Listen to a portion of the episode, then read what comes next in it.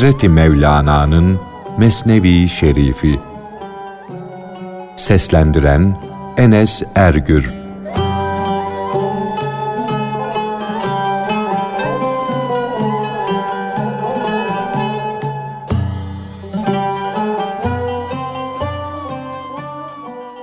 Kuş ve Yem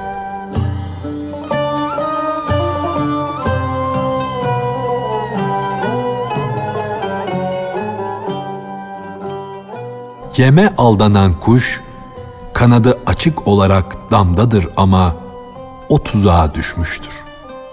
Değil mi ki gönlünü canla başla yeme vermiştir? Sen onu tuzağa tutulmamışsa bile tuzağa tutulmuş bil. Kuşun yeme bakışları kendi ayağını bağlamak için birer düğüm gibidir. Yem ona der ki, ''Ey kuş, sen şimdi bana hırsızlama bakıyorsun ama hele sen sabret. Asıl ben seni çalıyorum. O hırsla bakışın seni benim ardıma düşürdü. Bilmiş ol ki ben senden gafil değilim. Kuş o yeme bakmakla hoşlanır. Yem de uzaktan onun yolunu vurur. Kuşun yeme baktığı gibi sen de bir güzele bakıyorsan, göz zinasından zevk duyuyorsan, sen kendi kendine kötülük yapıyorsun. Kendini zarara sokuyorsun. Adeta kendi yanından kopardığın eti kebap edip yiyorsun demektir. Güzellere uzaktan bu bakış ok gibidir.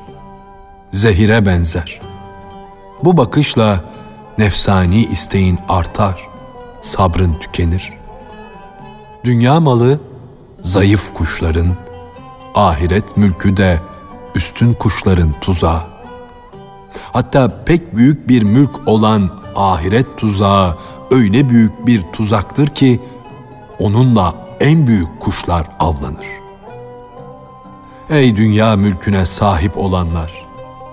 Siz mülkün sahibi olduğunuz halde aslında o mülkün kulu, kölesisiniz.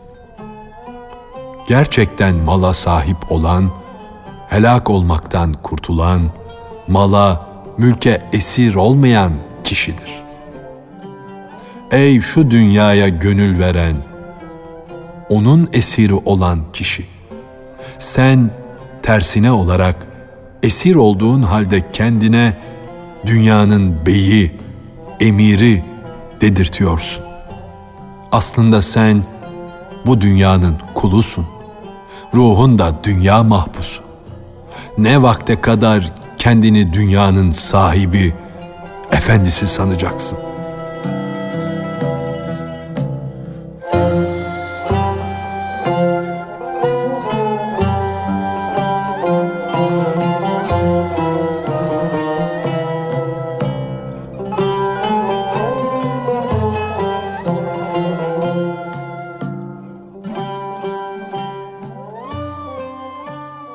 Bir padişaha yahut milletin başında en yüksek bir makamda bulunana hitap.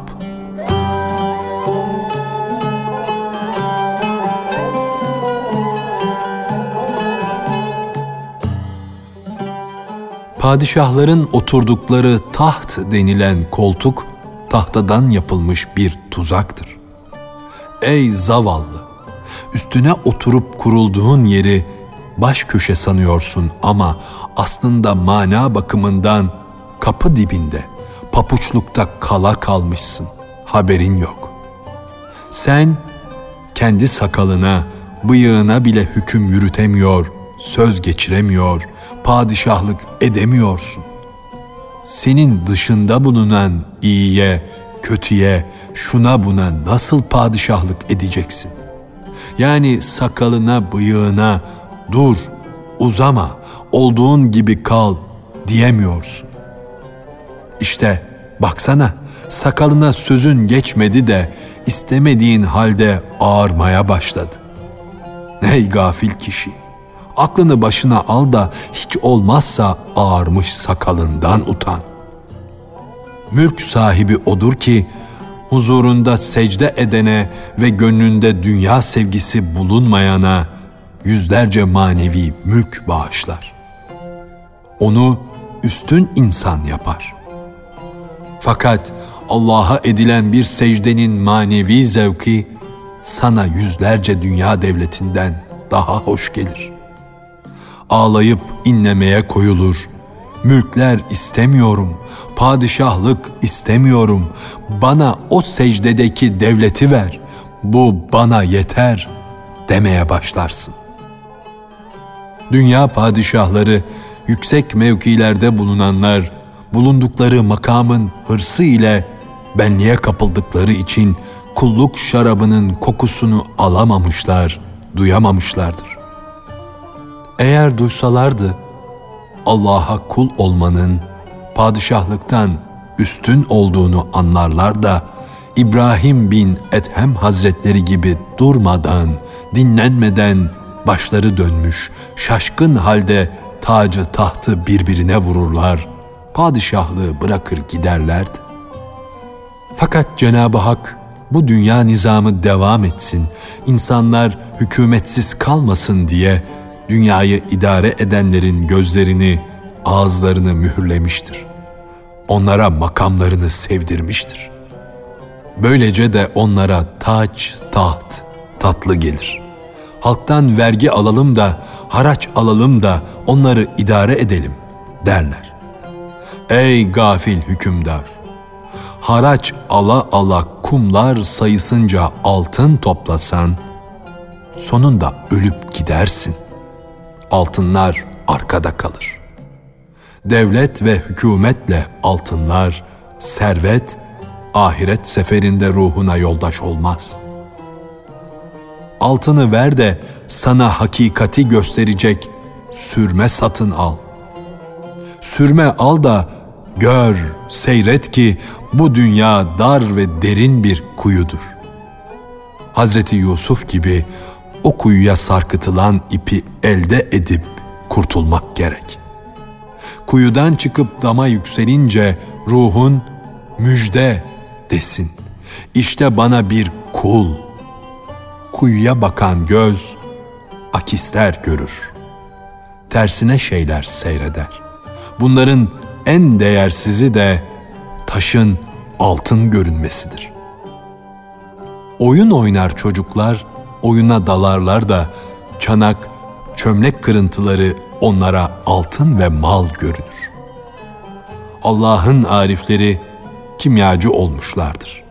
Onların nazarında altın ve gümüşün değil, onların çıktığı madenlerin bile değeri, kıymeti kalmamıştır.''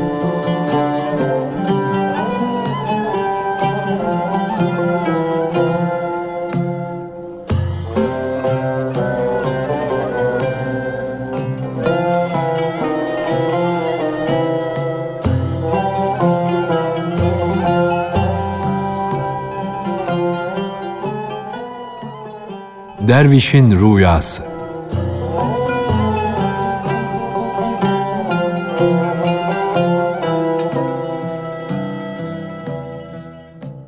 Dervişin biri dedi ki, ben rüyamda Hızır'ı görenleri gördüm. Onlara helal olan, hiçbir vebali bulunmayan rızkı nereden ve nasıl elde edeyim dedim. Beni aldılar, dağlara götürdüler. Dağlardaki ormanda yabani meyve ağaçlarını silkelediler. Ve dediler ki, Allah bu meyveleri bizim himmetimizle senin için tatlılaştırdı. Hadi rahat rahat yemene bak. Tertemiz, helal, hesabı da yok. Baş ağrısı da yapmaz. Taşıma sıkıntısı olmadan, yukarı aşağı koşmadan, çalışmadan elde edilen bir rızık. O rızıkları yiyince sözlerimde öyle bir feyz, öyle bir tesir hasıl oldu ki kalbimden hikmet menbaaları kaynadı. Sözlerimin verdiği zevk akılları hayran bırakmaya başladı. Ey alemlerin Rabbi dedim. Bu bir imtihan. Sen bana bütün halktan gizli bir ihsanda bulun bu niyaz üzerine güzel, arifane söz söyleme kabiliyeti benden gitti. Onun yerine hoş bir gönül elde ettim. Öyle manevi zevkler duydum ki bu zevklerin tesiriyle nar gibi çatladım, yarıldım.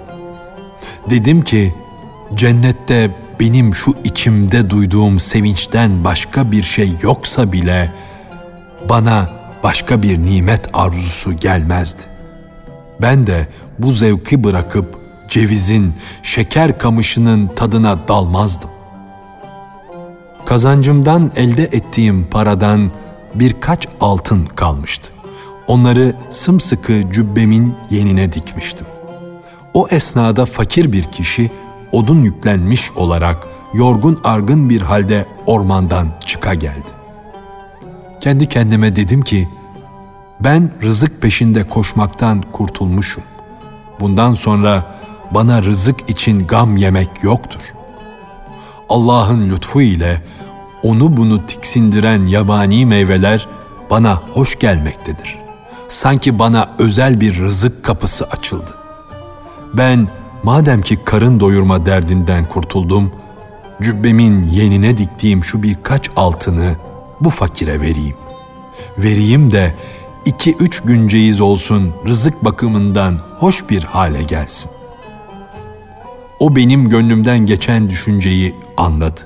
Çünkü onun mana kulağı hak nuru ile nurlanmıştı. Şişe içindeki bir çera gibi her düşüncenin sırrı onun gözü önündeydi. Hiçbir gönül ondan gizli olmadığı için içten geçenler ondan saklanamıyordu. O sanki gönüllerde sırların emiri olmuştu. O şaşılacak er düşüncemin cevabını dudak altından vermeye başladı. O diyordu ki, manevi padişahlar hakkında böyle mi düşünürsün? Onlar sana zevk vermeseler, sen zevki nasıl bulursun? Ben onun sözünü iyice anlayamadım. Ama azarlayışı gönlüme dokundu. İçime yerleşti. Derken arslan gibi bir heybetle yanıma geldi, sırtındaki odun yükünü yere koydu. Onun odunları yere koymasındaki halin heybetiyle benim yedi uzvum titremeye başladı. Ya Rabbi dedi. Eğer senin duası makbul ve izleri mübarek has kulların varsa, onların hakkı için, onların yüzü suyu hürmetine, lütfunun kimyası bir iş etsin de, şu anda dilerim bu odun dengi altın olsun. Bunu der demez gördüm ki odunlar altın oldu bulundukları yerde ateş gibi hoş bir şekilde parıl parıl parlıyorlar. Ben bu hali görünce kendimden geçtim. Uzun zaman o halde kalmışım.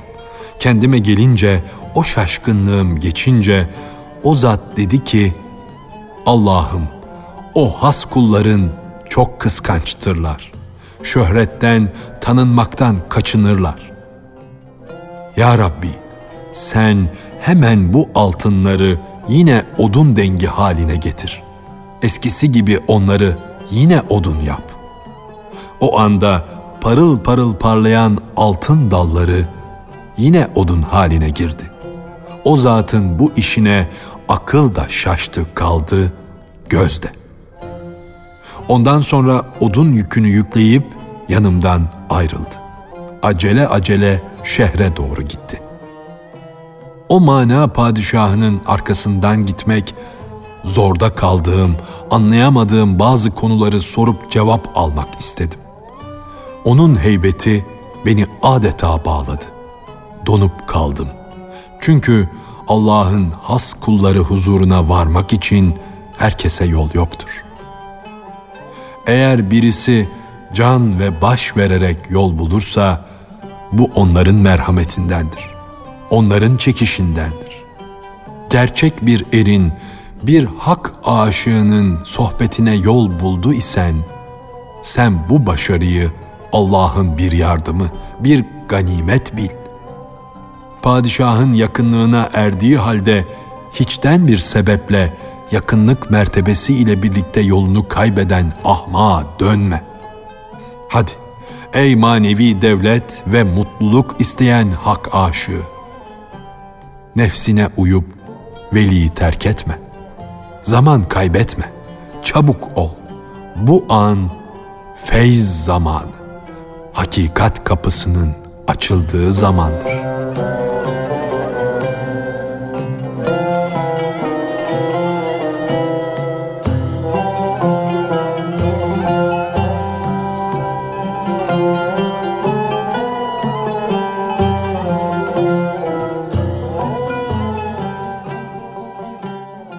İbrahim Ethem Hazretlerinin tacını, tahtını terk edip gitmesi.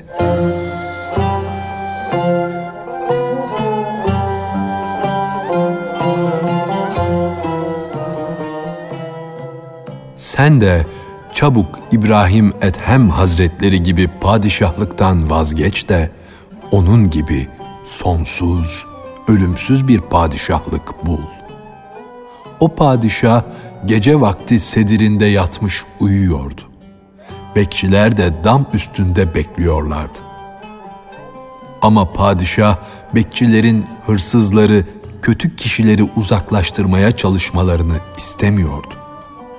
Çünkü o kendisinin adalet sahibi bir hükümdar olduğunu biliyordu. O yüzden gönlü rahattı bir şey olmayacağından, kendisine bir kötülük gelmeyeceğinden emindi. Muratların bekçisi, istekleri, dilekleri koruyan adalettir. Geceleri damlarda sopalarını vurarak dolaşan bekçiler değildir. İbrahim Ethem Hazretlerinin dam üstünde dolaşan bekçilerin seslerinden yahut güzel çalınan bir rebabın namelerinden maksadı iştiyak çekenler gibi ben sizin Rabbiniz değil miyim hitabının hatırlanması, hayal edilmesiydi. Zurnanın ağlayışı, davulun inleyişi birazcık kıyamet gününde çalınacak olan sur sesine benzer.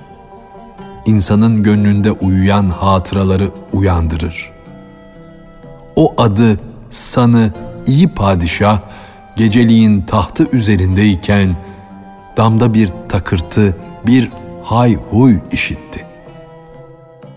Sarayın damında sert sert adımlar atıldığını duydu. Kendi kendine buna kim cesaret edebilir dedi. Sarayın penceresinden kim o? Bu insan olamaz. Bu saatte peri olmalı.'' Diye bağırdı. Hiçbir yerde görülmemiş bir sürü insan damdan başlarını eğdiler de geceliğin kaybettiğimiz şeyi arıyoruz dediler. İbrahim ne arıyorsunuz diye sordu. Develerimizi arıyoruz dediler. İbrahim kendinize gelin dedi. Dam üstünde deve aranır mı? Sen de dediler saltanat tahtı üzerinde oturup Allah'ı bulmayı nasıl arıyor ve umuyorsun?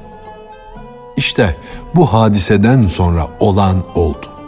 Hiç kimse İbrahim Ethem Hazretlerini görmedi, o peri gibi insanlara görünmez oldu. Onun mana yönü gizli idi. Ama gölge varlığı halkın önündeydi. Zaten halk sakaldan, hırkadan başka ne görebilir ki? O kendi yakınlarının ve halkının gözünden kayboldu. Anka kuşu gibi dünyaca meşhur oldu. Bütün alem canı Kaf Dağı'na varan kuştan yani velilik mertebesine eren kamil insandan bahseder durur.''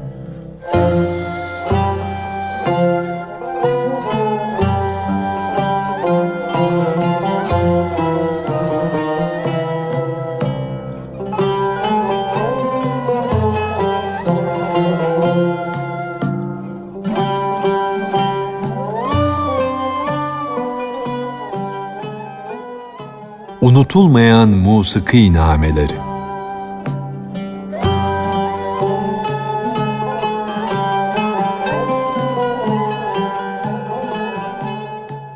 Hikmet sahibi kişiler biz derler hoşa giden bu musiki namelerini gökyüzünün ve gökyüzünde bulunan yıldızların dönüşünden aldık.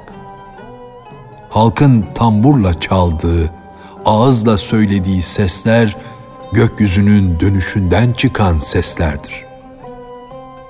Müminler derler ki, cennetin ruhani tesiri ile bütün çirkin sesler güzelleşir. Biz hepimiz, bütün insanlar Adem'in cüzleriyiz. Biz cennette iken o nameleri dinlemişiz. Ruhumuza sindirmişiz. Balçıktan yaratılmamız bizi bir şüpheye düşürdü. Ama yine de hatırımızda o namelerden, o güzelliklerden bir şeycikler var. Fakat derler, mihnetler toprağı ile yoğrulduktan sonra bu yüksek, bu güzel, bu hafif nameler nereden, nasıl o manevi zevki ve neşeyi verecek? Demek ki güzel ses dinlemek aşıkların gıdasıdır. Bu güzel, bu hoş sesleri dinleyişte buluşma, kavuşma hayali vardır. Yani ezeldeki ilahi huzuru ve o tatlı hitabı hatırlama zevki mevcuttur. Gönüldeki hayaller güzel sesle gelişir. Hatta o hayaller güzel ses yüzünden şekillere bürünür.''